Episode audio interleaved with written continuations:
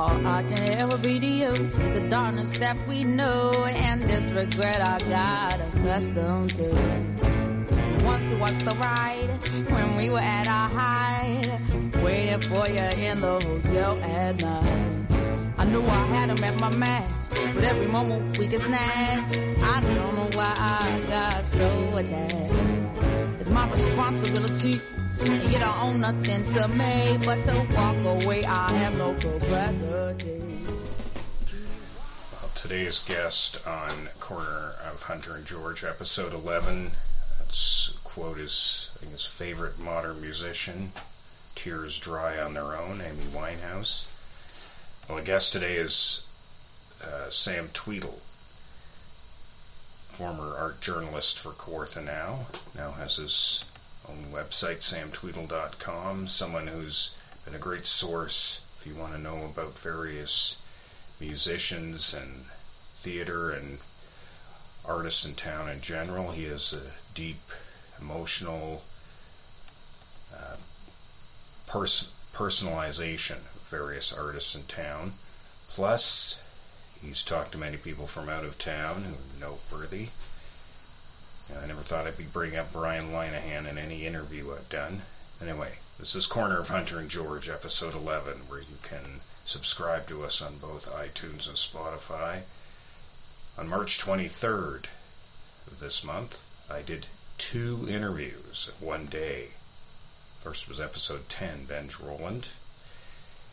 And today, Sam Tweedle, that you may find is broken up into two parts since it was such a this could have gone on for hours this interview and I enjoyed every moment of it. It was one of my more fun interviews. It's a, till now I would say that was Samara Johnson but this one um, different but equally fun and a high range of topics. So I hope you enjoy this interview today with Sam Tweedle art journalist his own his own brand really, samtweedle.com. There's little limit on any of the topics to do with the arts world here in Peterborough and abroad. So you can listen and enjoy. Oh, oh perfect, perfect. Hello, uh, how are hello. you? Good. Hi, good. Tim. Yes. Thank you. Oh, thank. I'm glad we were able to reschedule and get this going tonight. Yeah, same here. Same here. I, I yeah, sometimes uh, these uh, frequent uh, unscheduled things come up, so it's it's good we're able to uh, go into it now anyway. That's all fine. Yeah. One thing I've learned through doing what I do is being highly as flexible as possible is always the best thing for everyone. Well, yes, I, am sure that's the case uh, for mm-hmm. someone who's, uh, I guess, more or less, you've decided to take the road of freelance journalism, and um, I guess uh, I guess to start off, how how is that process coming? Like, what sort of what the benefits of it and certain challenges it has? Wow, well, that, what a great question to to start. Well, yeah. you know, I wouldn't even say what I'm doing anymore is even freelance because mm-hmm. I'm not even. The idea of freelance journalism is where you you write a piece and then you sell it and then you get mm-hmm. paid and this is your living. I'm not even doing that anymore. I am just telling stories, supporting the community, and there's no exchange of money. I don't, nobody gives me money.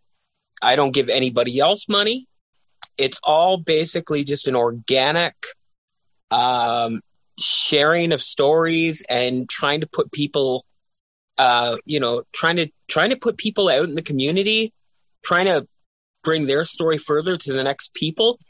And the only reason I do it now is because um, I don't know what else to do with myself. I, I feel it's my calling, but also it's my mm-hmm. way of connect, staying connected with the universe.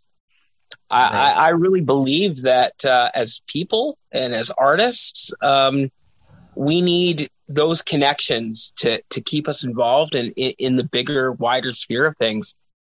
And uh, so at this point now, it, it's just because just because because as a human being this is what i believe my path is. So it's not even freelancing anymore. It's just storytelling. It's just a, a content creation. Right.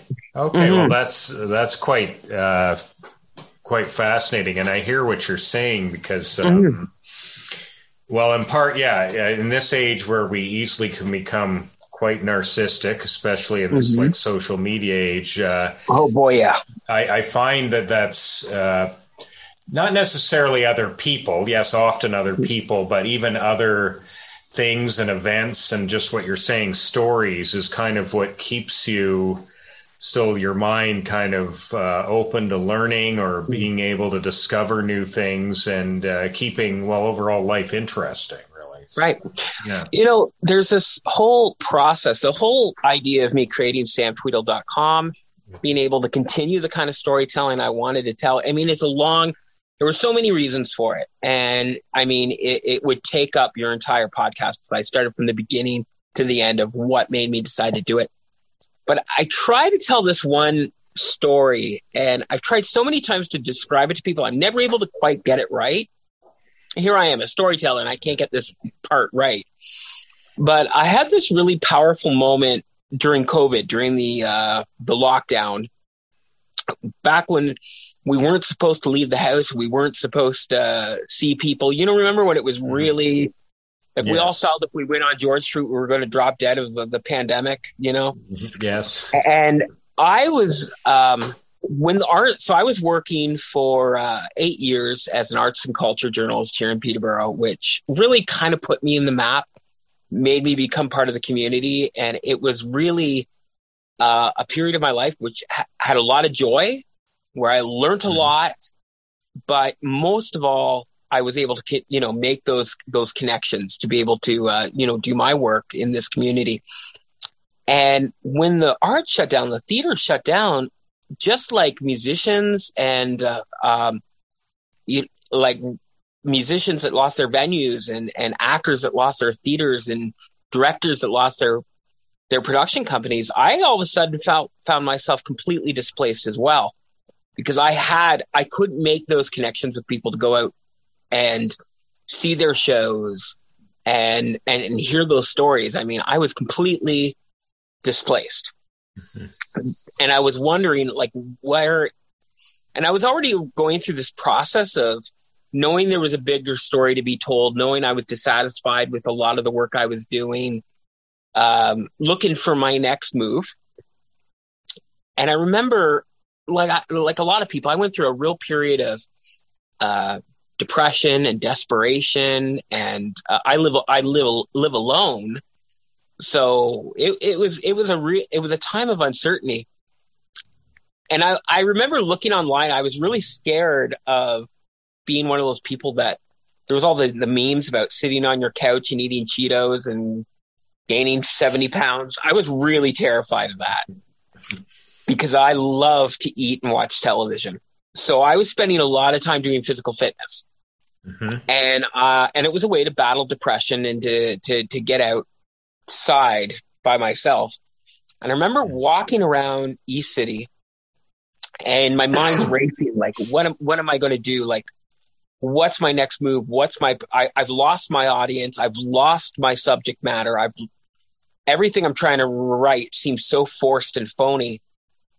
And all of a sudden, it was like I had this message, like this thought, but it wasn't like an idea. It was more like, and I don't want to get new, uh, like new agey or religious, but almost like an answer came from beyond me. Mm-hmm. And it said to me, in every society, there has always been the storyteller, the people that chronicle the culture and the society that we live in, be it the um, the balladeers or the jesters or the journalists, the historians, the um, basically the people that chronicle the pe- you know the society we live in. It's always been a tradition. There's always, and you, me being Sam Tweedle, I am part of that tradition. My talent's always been able to sit and talk with people and get them to tell me my story, be able to create that honest, that trust and that honesty, and then take those narratives, weave them together and put them out for other people to discover them. I remember very early on when I first started writing, uh, somebody said, you can take a person that I wouldn't care about make them sound interesting and make me want to know more about them. This is something I, I believe is my talent. And, and that was when I was like, okay, this is what I'm going to do. And a part of that really was I had to control my own narrative. Uh, there was a lot of concerns about narrative and words and who whose words were who. When you work for a company, when you you know the disclaimers, you, you hear it stuff. You mm-hmm. know the opinions expressed on the mm-hmm. following. You know doesn't necessarily uh, that of the corporation. There was a lot of that those kind of concerns, like who owns your words and where is your individualistic voice. And, you know, I had to take that back. I had to own that. I had to know when people you know, it's not fair for me to, uh, you, you know, be mandated by a corporation or a company just as much as my words should never affect a publisher. Right. And, and that was so important. And, and that's what I started doing. And, and all of a sudden it wasn't for about a paycheck and it wasn't about money and it wasn't about marketing contracts or, or, uh, uh, you know, who, um, advertising or whatever plays into it.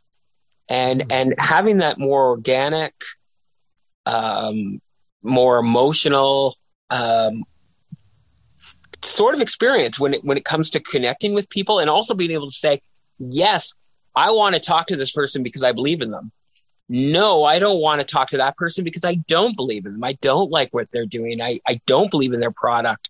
Be able to put my stamp and my backing on exactly the people that I value. And I know you, you know, if you read that I read some, written something, you know that this is someone that I'm going to go to bat for. That is the greatest joy of all. And, and there is so much strength in that. And, and, and so that's kind of, I guess that's I don't know if I answered your question, but that that's kind of oh, and another thing. Sorry, I'm taking all the oxygen. No, go here, ahead. No, no, no, no. I I started doing uh, when I first started writing. I, I wanted to be entertain an entertainment journalist, and I started to, I started in the world of you know doing celebrity interviews and working in with people in Hollywood in New York. And I was a I'm I've been able to go back to that but now that it's not something I'm trying to make a career out of, it's it's a joy again without that stress or that pressure of I want this to become my whole life, and uh, I'm not getting lost in that. So it's been such a joy to be able to go back to doing celebrity interviews, but also being able to do the the local stuff that I have such a passion for, and to be able to support people in my own community. So I, have had so much fun uh, going back and forth through those two worlds and the, those two careers that I've had. Yeah, that that combination you have of our local art scene plus uh, celebrities, uh, a lot of them perhaps not in the spotlight so much anymore, but they definitely are legends. A few of them that I'll get to later uh, are mm-hmm. is quite yeah. I, I, find that quite interesting of your site right there. So Thank I think you. you. kind of were answering that this when you were just talking, but uh, so this what you're talking about that moment in East City that I get take it as something to do with you your your site samtweedle.com is part of a you're I think you're saying some emotional and spiritual journey. oh, extremely, extremely. Yeah. One mm-hmm. thing I've always had a hard time with is telling my own story. Um, mm-hmm. It's not that I don't. People say, you know, it's not that I don't have stories. I got great stories, mm-hmm. but um, I I don't enjoy writing about myself. I, I find it very difficult to do, and and um, I I find it it, it, it's a thin line between um, being self-deprecating or being arrogant. I've never been able to straddle, figure out how to straddle that line. Mm-hmm. Uh, some people are so good at it, and and I, I I I admire those people, but I've never been able to figure that out. So I've always been more comfortable telling other people's stories. I, again, I think that's part of my challenge. But for me, as I said, to be able to to to pick and choose, find those narratives, find those stories, and also be able to tell stories that I otherwise wouldn't tell. I really, after a while, I really got pigeonholed into this theatrical thing, uh, which was great. It was so much fun, and I saw, uh, I met a lot of wonderful people. But the truth is, is I got burnt out on it, and I've always been more of a music person. I've always been more of a a, a, a literature person, film. Um, sometimes I felt like a little bit of an imposter, although I did do media studies in school. So my thing was, I'm seeing these productions and you know, I'm just doing some critical thinking. I'm your audience, right? I can write about stuff. But, you know, after a while, I wanted to expand and I wanted to tell stories that I, I, I otherwise we weren't able to do it. I've been telling a lot of people right now that in 2022, I want to deal with music, which I is is my passion. Uh, uh, local authors, because my goodness, the literary uh, scene in Peterborough is so incredible and it's so underrepresented, mm-hmm. and and also activists, which uh, I don't think in in times past, I don't think I had the confidence to write about that kind of stuff, or perhaps people trusted me to write about it. And some of the stuff that I have put out there, and some of the stuff that I have coming up, I think is is is uh, stuff I'm excited about because I, um, you know, I, I feel I've grown so much as a human being and as a writer through the pandemic and through my own life experiences as life has changed, and, and to be able to deal with with with local with activists both on a local and a national level is uh, is something really that's a challenge I really want to uh, take on, and I, am really happy that there's people willing to talk to me. Right, and your your articles you do on your website are quite uh, in depth, uh, definitely more than you were probably required to do when you were working for Kawartha now. Well, you know, let me tell you. Oh, I learned one thing about you need to understand uh, with the the schedule that I was on I had to get stuff done fast. Yeah. And there used to be this magazine in town. What was it? Electric, um, Electric City. Yeah. Electric yeah. City. Yeah. I really liked what they did. I thought mm-hmm. they were amazing writers. And sometimes I was in the same, you know, doing the same features and the same articles. And they were such, I, I don't remember the names of the gentlemen. Uh, Dave Tuff was one of them. And there was another gentleman. And they were such good, phenomenal writers. But they had a lot longer to be able to sit down and craft something. Mm-hmm. Like they could work on something for a week. I literally had to see a show, come home, and have that thing popped out by noon the next day. Mm-hmm. Like I had to go home and ha- get that thing written fast, and I didn't have the time to sit down and really craft something. And that was only based on schedules. You know, that mm-hmm. was nothing else. It was never about my demands or or what anybody was putting on me. It was just uh, schedules to have uh, a week to be able to craft something, like to transcribe an article, uh, s- spend some time with the tape, thinking about the subject, uh, really investing in their work in a big way, and be able to to focus on the narrative. It's a whole different type of storytelling that um, I don't think a regular journalism um, has time to do. Like that was just Kawartha now. Like um, I think of somebody like Joelle Kovach, uh, Kovach from the Examiner, oh, yeah. who yes. would even be on an even shorter schedule than I was. And mm-hmm. the way that she would be able to turn around articles was like mind boggling. But again, sometimes maybe it lacked the same kind of depth. Like I, I can't even imagine what she could do if she had a longer amount of time to be able to piece that together. I think it's really the difference between doing journalism and doing a, a, a more relaxed, controlled form of form of writing. Journalism, mm-hmm. it's hard work, and and you got to put pop these things out. So, I love the slower pace. There's no doubt about it. And I'm going to reveal something to you that I have talked to about, but I've never talked publicly about. So this is a this is an exclusive. Okay. Near the end of my time doing journalism, I was dealing with a lot of severe anxiety when it came to articles. Sometimes they weren't getting down out fast enough because the pace was causing me an extreme amount of anxiety and and and I couldn't put together the thoughts of the words fast enough as I'd want to. Sometimes deadlines did get missed, and um, to be able to flush out that anxiety um, and, and, and work at a slower pace, I think has not just made me a better writer, um, but it, it's helped improve the quality of my life as well. And and no one ever put that stress on me. That was something I created myself, just based on, um, you know, the kind of work it was. So, right, it's tough work.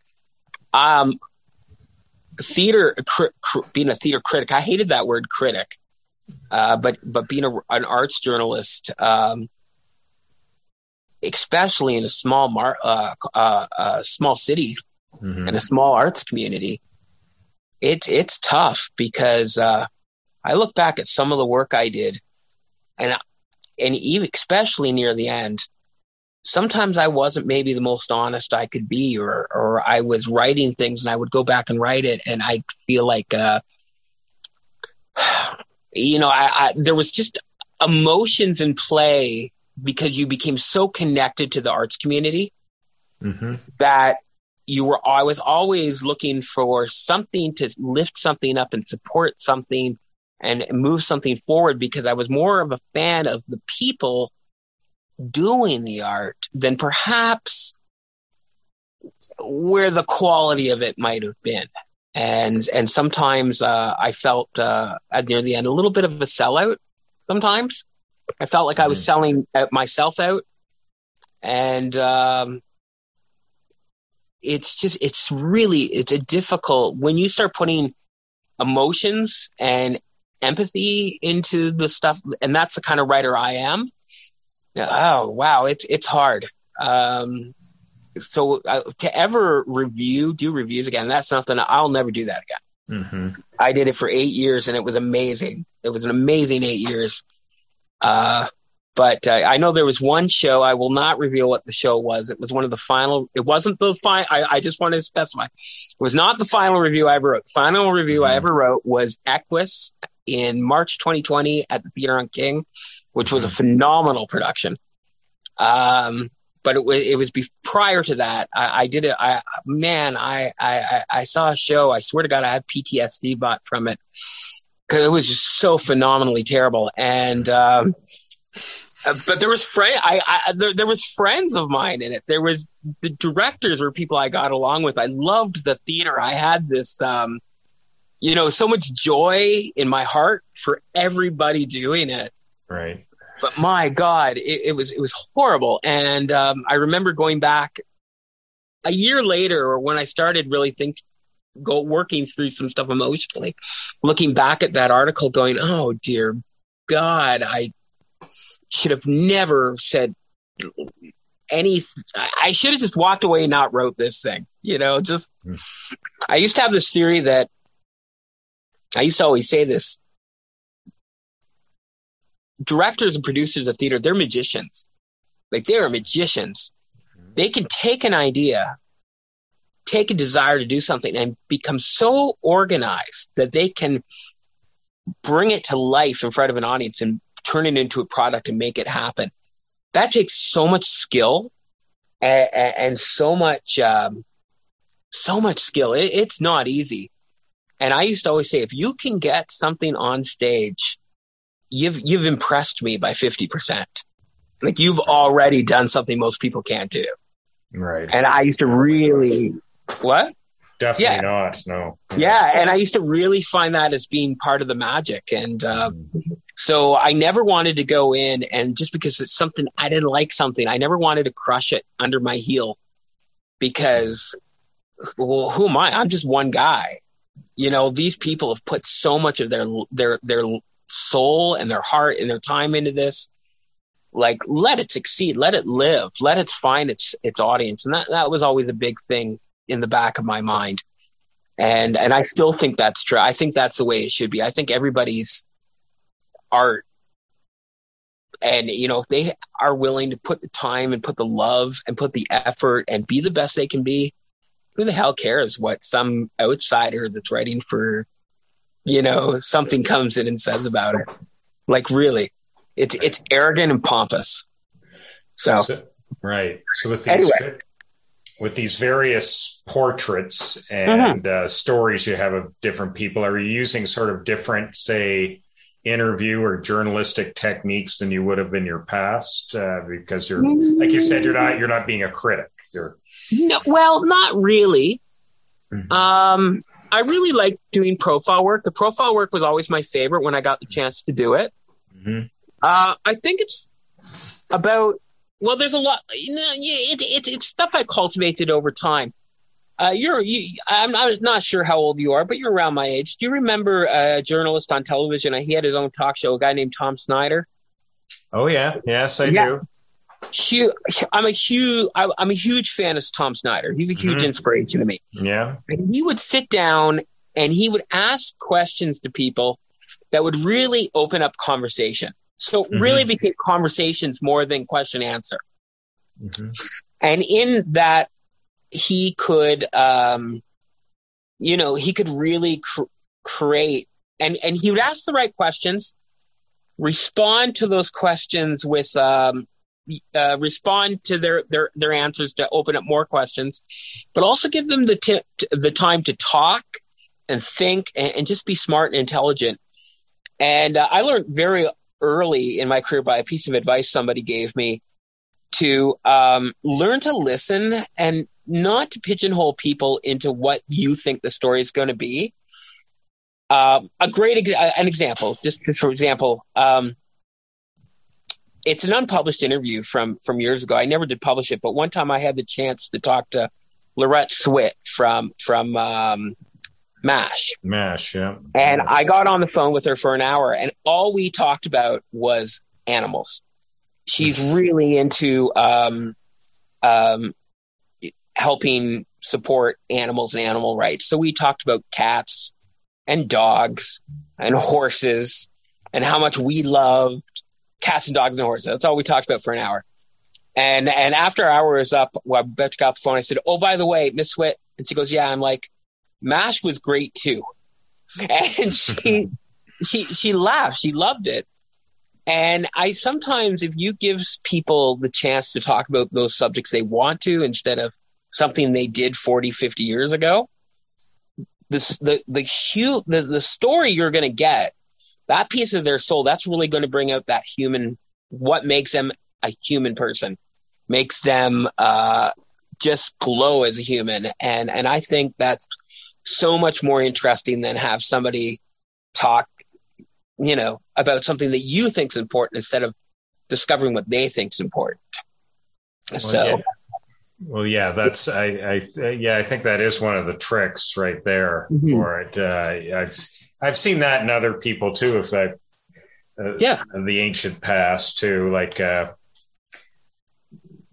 is, is, I don't know if he was good at letting them talk about what they wanted to, but he always had these provoke, uh, provocative, provocative questions somewhat. It was uh, mm-hmm. Brian Linehan, if you remember him. Linehan's amazing. Yes, yes. It, you know, in my time, people have uh, people have thrown out names that they think I'm like. Uh, Linehan has been thrown at me often. Elwy Yost, obviously, people have compared me to. Mm-hmm. Uh, Linehan was was incredible. The things he'd know. I mean, yes. there was an example of a guy that would go in there and he would do his research uh, and I've always tried to do my research as well. Mm-hmm. Uh, what used to drive me nuts, I, so I used to do a lot of stuff in Toronto in press rooms and watching people from the big networks I, um, would come in and they would sit down in front of somebody. A great example, I don't want to name the network or who the interviewer was, but he was mm-hmm. famous. And he sat down with Roger Corman. Mm-hmm. And you could tell he had no idea who this man was or or what any of his films were. And I was there to also interview Roger Corman. Of course, mm-hmm. I know I'm a huge movie buff. I I could talk about stuff like Little Shop of Horrors, Bucket of Blood, um, a Death Race 2000, like like all these great films. And Corman calls him out. He says, "Son, you've never seen any of my movies, have you?" That's what he says to this guy. You know, the big city. I, I sometimes you watch these people on the red carpet and the best question they can ask is did you ever think you'd be here and where did you get your shoes you know like mm-hmm. like like like be prepared and Linehan's a great example of that i mean my my goodness I, I tell people who do interviews i always say study other interviewers mm-hmm. study people like you know and and anybody from Barbara Walters to Johnny Carson they all had their own style. They all, all had their own strengths. And, um, you know, you should stu- study what, uh, uh, study what they do and, and figure out what kind of interviewer you want to be. What kind of material you do you want to produce? That was one of the hardest, one of the hardest lessons I had to learn is that we all produce our own type of material. And then there's a different audience for stuff. I used to be, uh, I could used to get quite elitist in when I when I first started out. I had to, I had to be knocked down to earth a few times, and I always wanted to be the guy that was doing some something for the New Yorker. So if there was a BuzzFeed person, I would look down my nose at them. You know, you're just writing trash, right? Mm-hmm. Like, and I could I, I could be quite the troll. But someone, and actually, do you know who it was? Was uh, you know, Gord Gibb here in town. He works for Corus. Oh yeah, yes. One sure. time, Gord heard me being a bit of a a bit of an egotistical troll, and he mm-hmm. took me aside and he explained something really important to me. And he said that that that media is almost like a piece of pie, and there's enough pie to go around for everyone. And the person who's reading your article is great, but they're and they're not reading the people reading the the New Yorker's not reading BuzzFeed. But the people reading BuzzFeed aren't reading the New Yorker. No. And that to tell, and it's important for people, uh, uh, subjects, to tell their story as much as they're possible to as much media as possible, because if you can get your story in the New Yorker and BuzzFeed, you can get two different audiences. Mm-hmm. And and all media is important in that way. And it took me a long time to uh, to learn that. And uh, when, and once I did, it opened so much of a world to me. Um, you know, to embrace that. I'm not a competitive person anymore. Uh, I don't believe in exclusives. And I always tell people I work with, tell your story to as many people as possible. So, okay. yeah. Well, I'll, uh, I'll try to get to some of these interviewees you've had before. Both, uh, I'm sorry, I keep no, taking up right. all the. No, okay, uh, no, I think it's important that you're covering this and you're uh, mm-hmm. giving me an idea of uh, how you approach this. I think is quite vital. Mm-hmm. But I'm just mm-hmm. uh, also, I guess, going to the maybe not actually interviewees, people who've had okay. a big effect on you, judging from oh. what I've read. And mm-hmm. uh, maybe you could give like sort of a synopsis of, of this, but uh, she's she must be present because I'm I swear I'm seeing a poster of her behind you. But Amy Winehouse oh, has to be goodness. somebody. Oh my goodness, Amy Winehouse. Yes. Um, you know, I'm a, I'm a record collector. Uh, mm-hmm. I'm a huge music person, and um, I remember I, I was doing uh, popcultureaddict.com at the time. Most of my interest in um, media is all retro. Mm-hmm. Okay. That's actually something that's really funny. Sometimes I'll go online and I'm like, oh, I just booked like an interview a huge interview. I'm so excited. It's someone I've always wanted to talk to, and everybody gets really excited. Like it's going to be like like Matt Damon or or or or, or uh, I don't know. Uh, um, Matt Damon's the only name I could come up, but whoever the big hot actor is right now, you know, sure. Jack Black or whoever, they're yeah. expecting this huge name, and then I'll finally reveal. I'm like, yeah, it's Billy Hinsche, and everybody's like, who? I'm like Billy Hinsche, you know, from Billy D- D- Dino Desi and Billy. And they're like, what? I'm like, seriously, it's such a great pop culture story. It's great.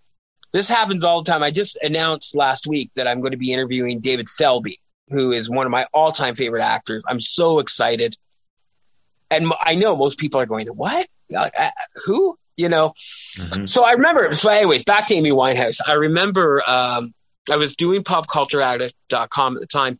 I had no, um, I kept getting people. People would write me all the time, ask me, "Well, what do you think of this? What do you think of that?" A lot of time, it was media stories, mm-hmm. and uh, I, I, had no idea who Amy Winehouse was. I, I, didn't. I didn't listen to the radio. I didn't listen to modern music, and uh, I kept getting. She. This was when she was doing all the drugs, and she was in the tabloids, and and and everything was just rotten for her and people were writing me and they were going, uh, you know, what do you think of Amy Winehouse? What do you think of Amy Winehouse? Isn't she crazy sketch bag? And I'm like, who is this? Who is this person? So I decided instead of reading the what the internet was saying about her, why don't I do this in this amazing thing and and listen to her music? You know, maybe I should start with the music instead of the tabloids. And I remember the first song I ever heard by her was uh, uh, "Tears Dry uh, Dry on Their Own," and it was like it was like it was like hearing music again for the first time in my life. It, it blew me to the moon, and um, um, she wherever where I was at that point in my life, I guess, or or where I was, it just spoke to me, man. She just captured something in me, and um, um, I just have such a. She still every day still blows my mind. The irony is, if I think if I ever knew her or met her in real life, I don't think we would have got along very well. I think she would have drove me nuts. Mm-hmm. I think she had some uh, some some some issues, some psychological issues that are things that drive me crazy about people when I actually know them. Yeah, that's but, quite uh, likely. oh yeah, exactly. I think yeah. she would have drove me just crazy. But yeah.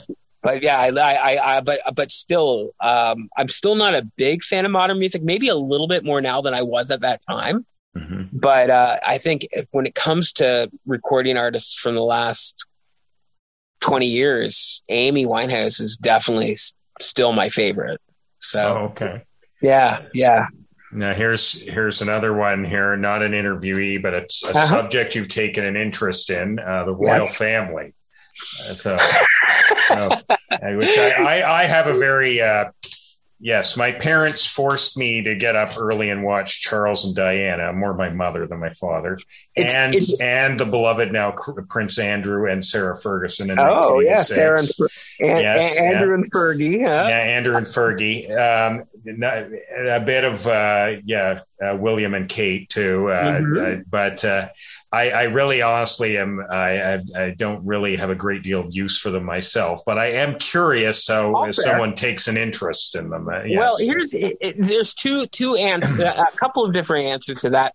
Mm-hmm. You brought up Charles and Di. When I was a little kid, uh, I was in the first grade, and my first grade teacher, who was a lovely woman named Miss Coombs, she was a royal watcher. So she was always incorporating in current events things about the royal family. And I remember she so she told us, you know, if you get up on Monday morning or Saturday morning, I don't remember what day it was, but if you if you get up tomorrow morning at the crack of frickin' dawn, you're going to see the prince marry the princess. Now, to me, mm-hmm. princes and princesses, that was stuff in fairy tales. That wasn't real. But there was a prince, and he was going to marry this princess. And if I got up at the crack of dawn, I was going to be able to see this. Like that captured my imagination in the first grade. And I remember getting up and going downstairs while the house was all still dark. My parents were still in bed and watching whatever this was. I mean, I, it was boring and it was weird, but there I was watching it as a first grader. And it, I think it's the first historical event that I actually can remember.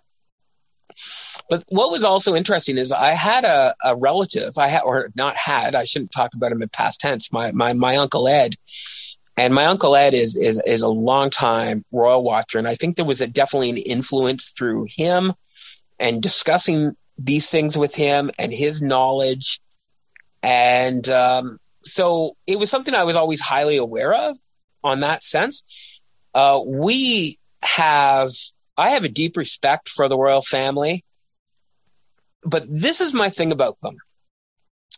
I think they're extraordinarily human.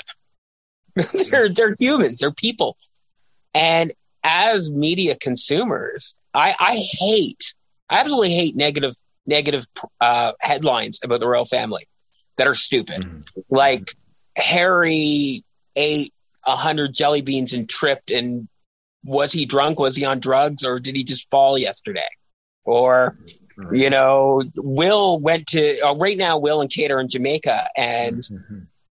they're all like, everybody's angry that Will and Kate are in Jamaica, that this is awful. This is the worst thing ever that they went to Jamaica and we're going to make up some kind of story they always talk about how Will and Harry are feuding, but how do we really know that? How do we know that they're not having late night conversations on their cell phones about how things are really going on? Like the, the, the, these dreadful, terrible, and we got to remember they're they're people with flaws.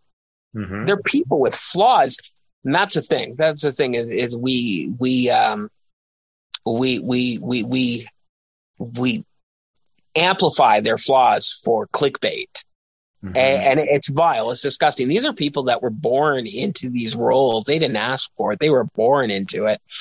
I can't even imagine what their perception of reality is.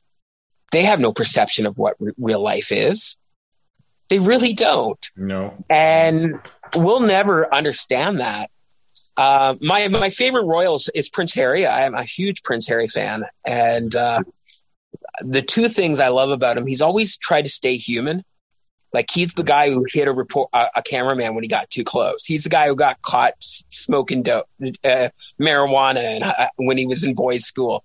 Mm-hmm. He he knows he's not going to be king, so he's always tried to stay human.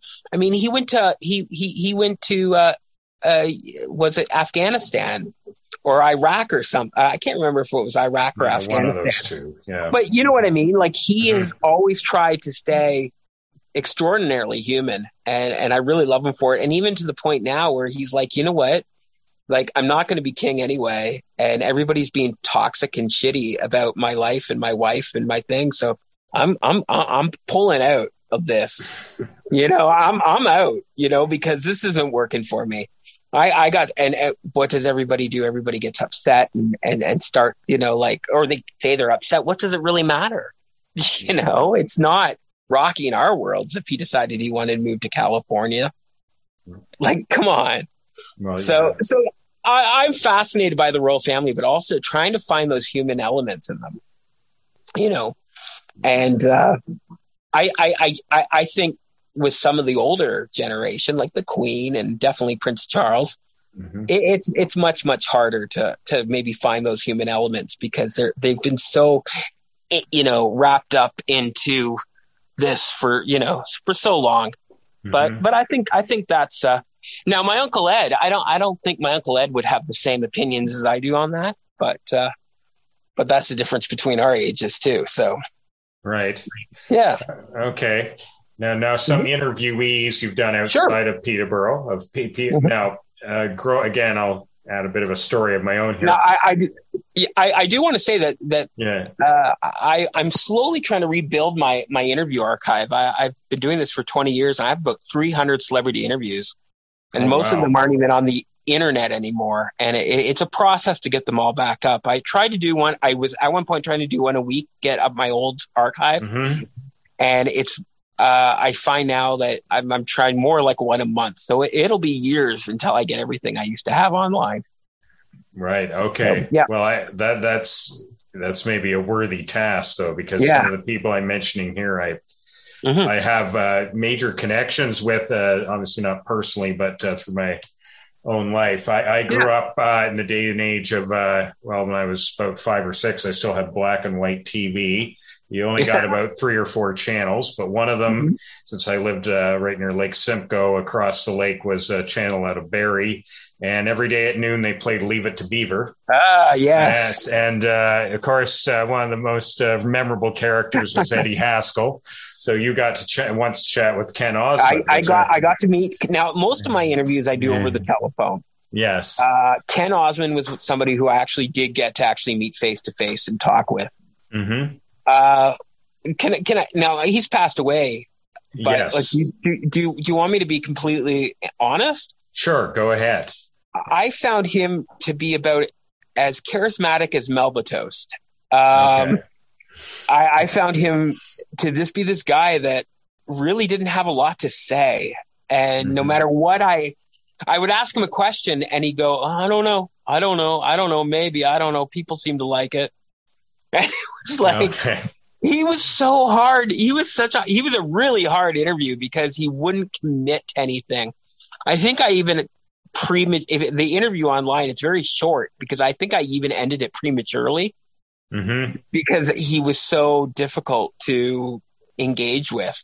Nice enough guy, like you know, but he was standoffish. And and someone told me one. I know people who been in the Hollywood scene for a long time, just through my connections and my networking. And somebody who knew some of the the the Leave It to Beaver people said that he used to be really good friends with Frank Banks, who played um, uh, Lumpy. Lumpy, yeah, I was going to say Lumpy, yeah. Yes, and they did all their appearances together. Mm. So if they went out as a pair, Frank Banks was the talker, mm-hmm. why Ken Osmond was the quiet one. Right And I met Ken Osmond about a year after Frank Banks died. So he had mm-hmm. just started going out on his own. And I, I, I wonder if that had something to do with it. Maybe he wasn't used to being the guy that had to talk. So I, I think he was the, the quieter out of the pair.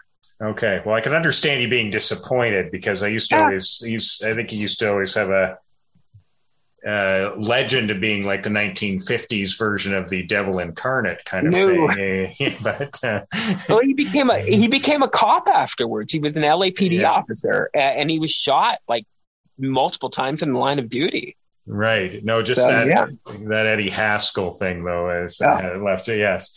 Um, when it comes to people who are like, when you meet celebrities, I've met hundreds of them, mm-hmm. and I'm not kidding. One of my the most annoying phrases I say to people when I'm watching movies or talking, looking at a book or looking at a magazine or watching a show is, oh yeah, I've met him.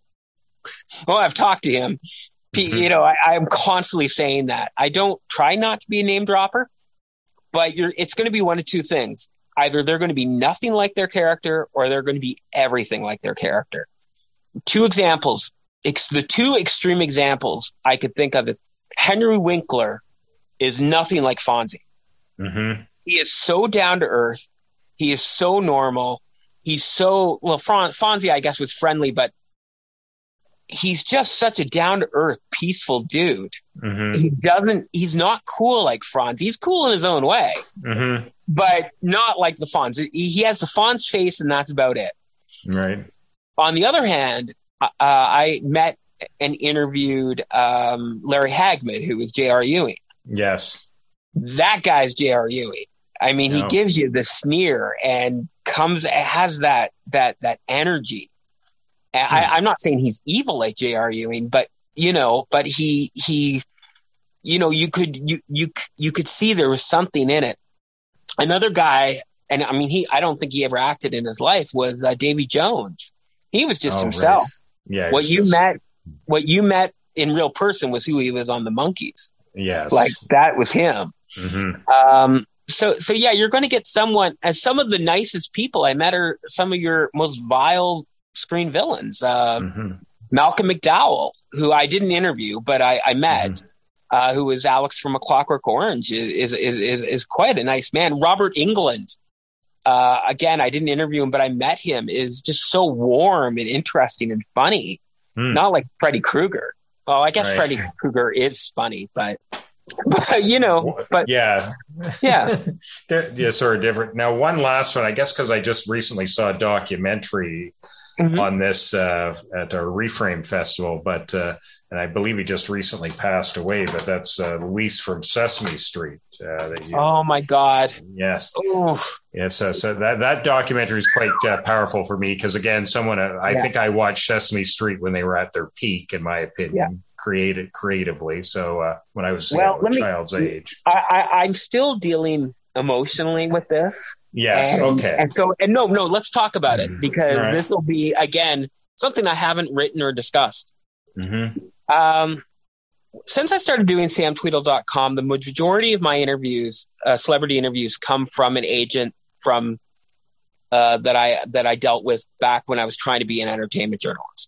Mm-hmm. Um, and I, I, deal exclusively with him and his people, and usually whoever he sends me.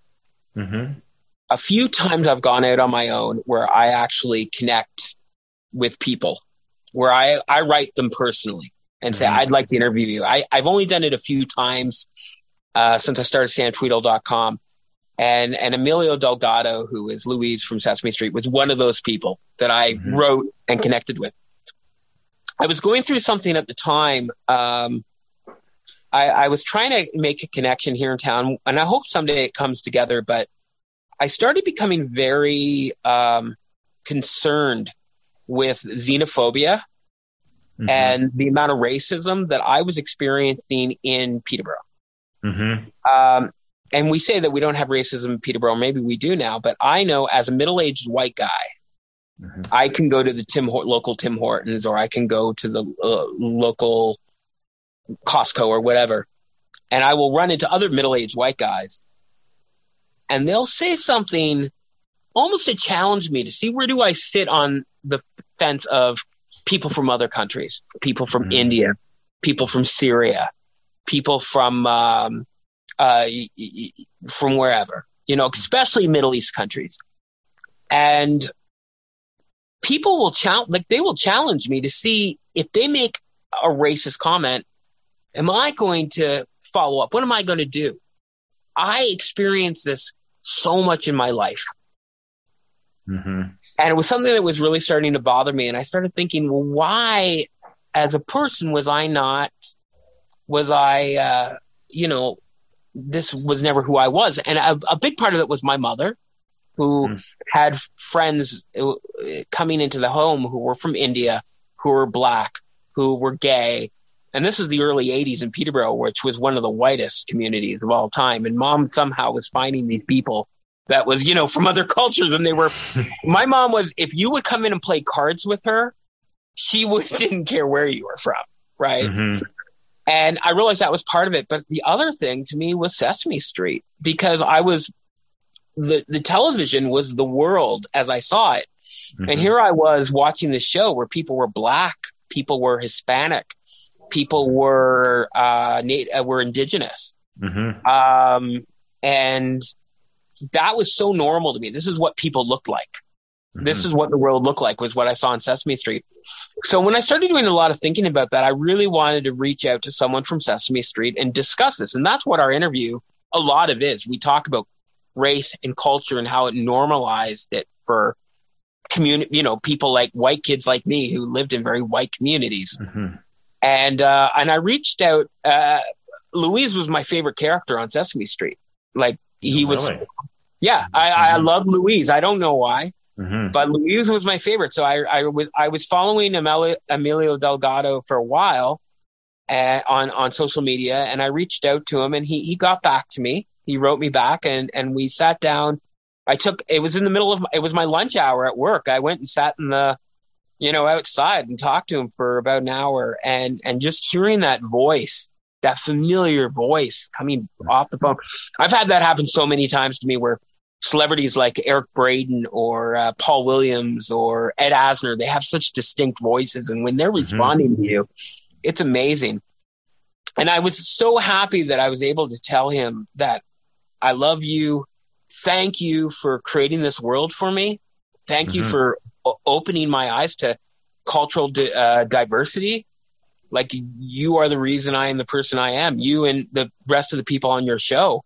I was able to say that to him, and um, and that was in November, October or November of last year. And little did we know he was diagnosed with cancer about a month later, right? And and passed away. Uh, it, it was a it was it was it was a blow to me because um, earlier that year I, I brought him up in this interview. I interviewed this guy Billy Hinsche, and I, I ended up being the second last interview Billy Hinsche ever did because he was hmm. diagnosed with cancer about three weeks after I interviewed him hmm. and died in December. So this is the hmm. second time this has happened to me in a very short period of time. Oh. And, um, you know, I know it's just someone I talked to once, but I remember one time uh, I used to write celebrity obituaries a lot. And I remember one time some jackass boyfriend of a friend of mine who was looking to to to to ex boyfriend of a friend of mine who was looking mm-hmm. to slam me was saying that I took celebrity deaths too seriously. But when there are people that that I've actually spoken to and I've made that emotional connection with in one conversation, it, it, it makes it a little different. You know, I find this human element in these people. I have this human connection with them, and uh, um, I uh, the, this the, the the death of Emilio Delgado is still very raw for me, mm-hmm. especially mm-hmm. after uh, you know with, with the, the, thing with Billy Hinsche earlier this year. And now I, as I said, David Selby, I, I wrote him, and now he said he's going to talk to me, and I'm like, oh my god, I, I don't want to be that guy that just keeps interviewing my icons, and then they they they slowly pass away. So uh, hopefully uh, David Selby will be around. But anyways, that's that's the first I've been able to talk about that. So thank you so much for bringing that up or, and yeah, letting no, me unpack that. Well, my yeah, my pleasure. Anyone you're getting from the, the that I that I kind of remember a lot from my childhood, I can't resist. So there you heard part one my interview with Sam Tweedle. You can maybe see why I really enjoyed it. I, I just couldn't uh, resist talking about uh, figures from my childhood. I mean, I didn't really think I'd be talking about Eddie Haskell anytime soon, and definitely you heard that moving tribute there to uh, Luis, uh, Emilio Delgado of Sesame Street, which I, I love the documentary from, from Reframe Film, Film Festival. Anyways, on Corner of Hunter and George, we're going to have uh, part two up again soon. And uh, I'll see you then, and that should be up before too long. And hope you continue to listen and enjoy the fascinating Sam Tweedle.